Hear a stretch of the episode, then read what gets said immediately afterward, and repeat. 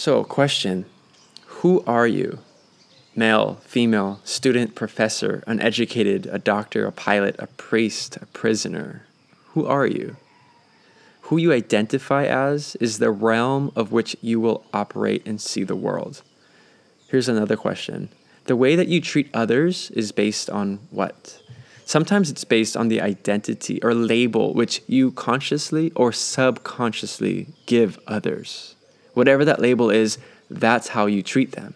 If they're a parent, a sibling, if they're black, white, Muslim, rich, poor, beggar, teenager, drug addict, LGBTQ, professor, or president of the United States, or whatever that label is that you give them, that's how you will treat them. You treat others according to that label. It's really hard to deny that you would treat a beggar on the side of the road differently than how you would treat the CEO of Apple or of a famous person. So, welcome to part two, which is love. Jesus said the most important thing in life is to love God and to love others. Jesus did that so well that it ultimately got him killed for it. So, in the first episode, I mentioned how parables are used by scientists in order to explain the indescribable theories of quantum physics. They try to describe the anomalies of something indescribable by using comparisons, which is what the word parable means in Greek. In this episode, I'm going to talk about God's love, which can't be described by language because it goes beyond our comprehension. Scriptures say that God's thoughts are way beyond ours, right? It's beyond our comprehension.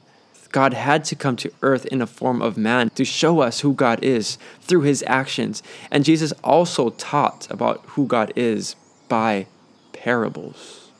My favorite parables are the lost sheep, the lost coin, and of course, the lost son. In the first two stories, the owners of the sheep and of the coin, they go out and they find those missing items. And when they found those missing items, they come back and what happens? there is a celebration.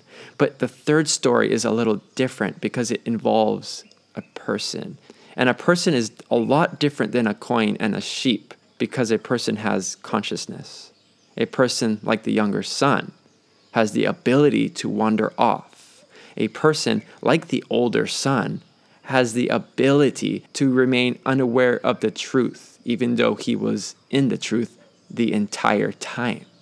So the father reminds both of his lost children of their identity, of the only label that matters. That the only thing that matters is that they are home in the father's house, being called children of the divine.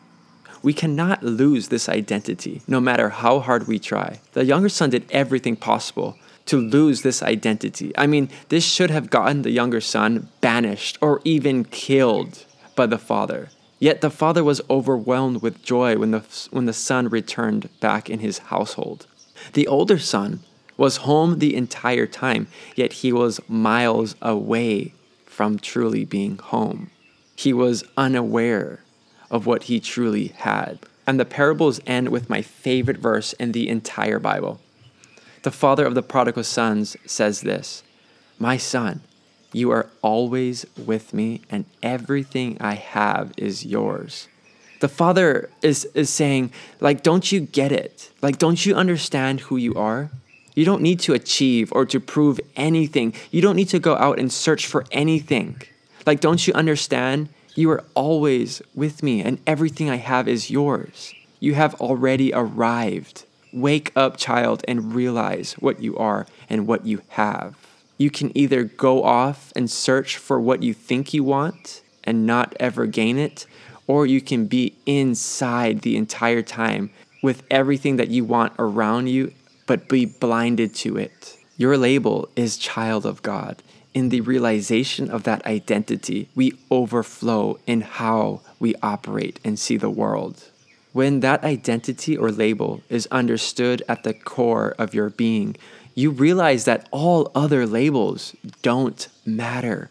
All other labels do not compare to the label of which the divine gives.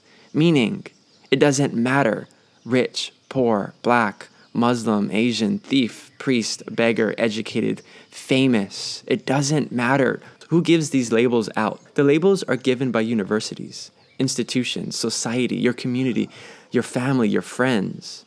Is it possible to even compare that label, those labels, to the label that is given to you by the creator of the universe? Therefore, you will treat others not according to those labels of which you thought was so important. In the Father's house, everyone is seen as sons, as daughters, as children, because all other labels will never compare to the label of which the divine makes known.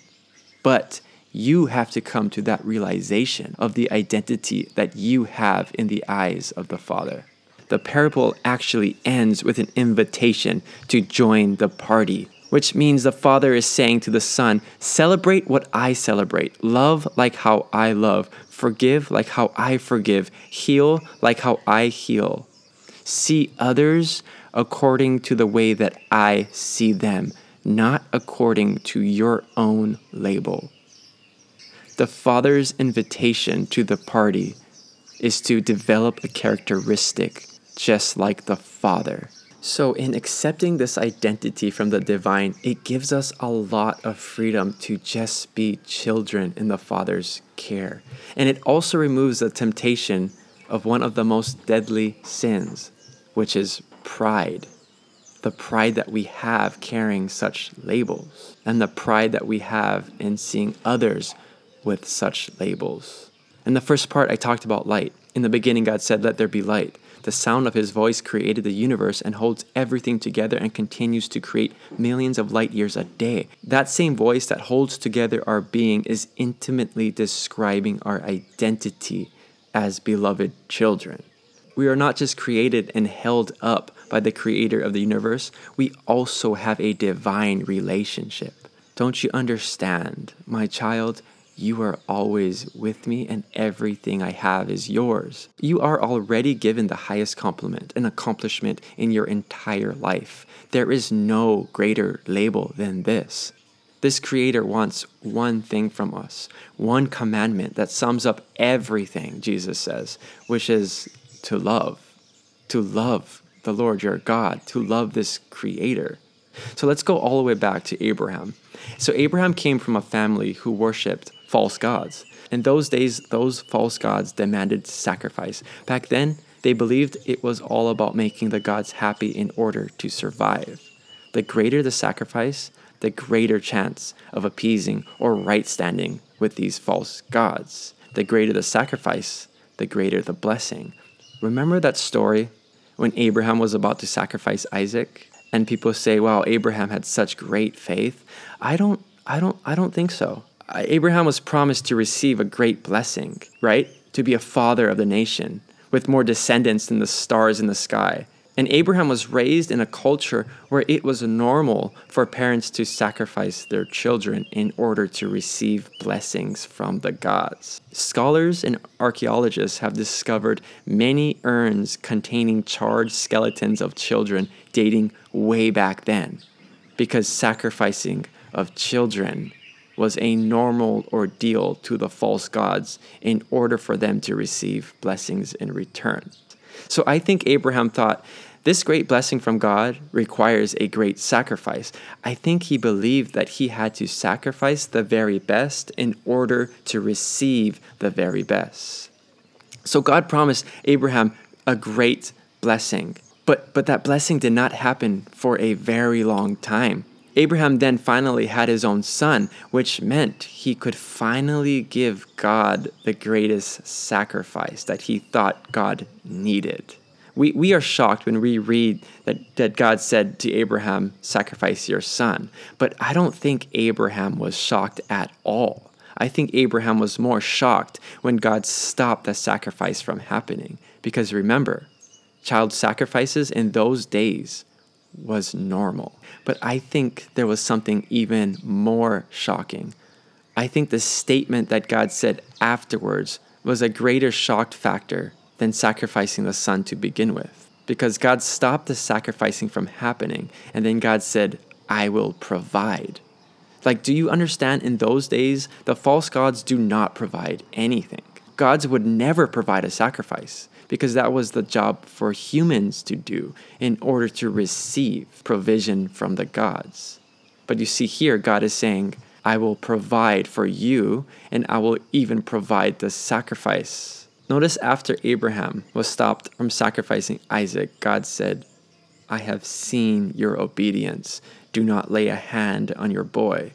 I think it's because up until this point, Abraham thought that this God was just like all the other false gods that demanded sacrifice. So God allowed this plan to happen in order to prove a point to Abraham. God is showing to Abraham, I am different than all the other false gods that you are around. I will provide the sacrifice. I am different from all these other false gods. That is why over and over and over in the scriptures you see that this God is called as the God of Abraham, Isaac, and Jacob because this God is significantly different than all the other gods. This God is different because he operates in the currency of love. We see in the beginning that he doesn't need the best sacrifice that people can give. Instead, he wants something else. From Abraham, let's move on to Moses. Do you remember the slaves in Egypt? God rescued them from slavery, right? Do you know why? Because he wanted them to be free so that he could dwell with them. As soon as the slaves were rescued from Egypt, God gave strict instructions for the tabernacle to be built. Do you know what the word tabernacle means? It means to dwell. This God of Abraham, Isaac, and Jacob, what he really wants is to be loved and to dwell with his people. Because this God is a God of love. God freed and took away the label of slavery so that they could operate and see the world based on their true identity, which is love. But what happened in the desert was that these people wanted those labels back. We imagine slavery to be disgusting and inhumane. Yet these people wanted that label back because they weren't concerned about their identity in the divine. They didn't care to love God so they were lost. They wanted a label which they knew. They wanted a label from a society which was actually damaging to them. Part three is called life. In the first part, we talked about light.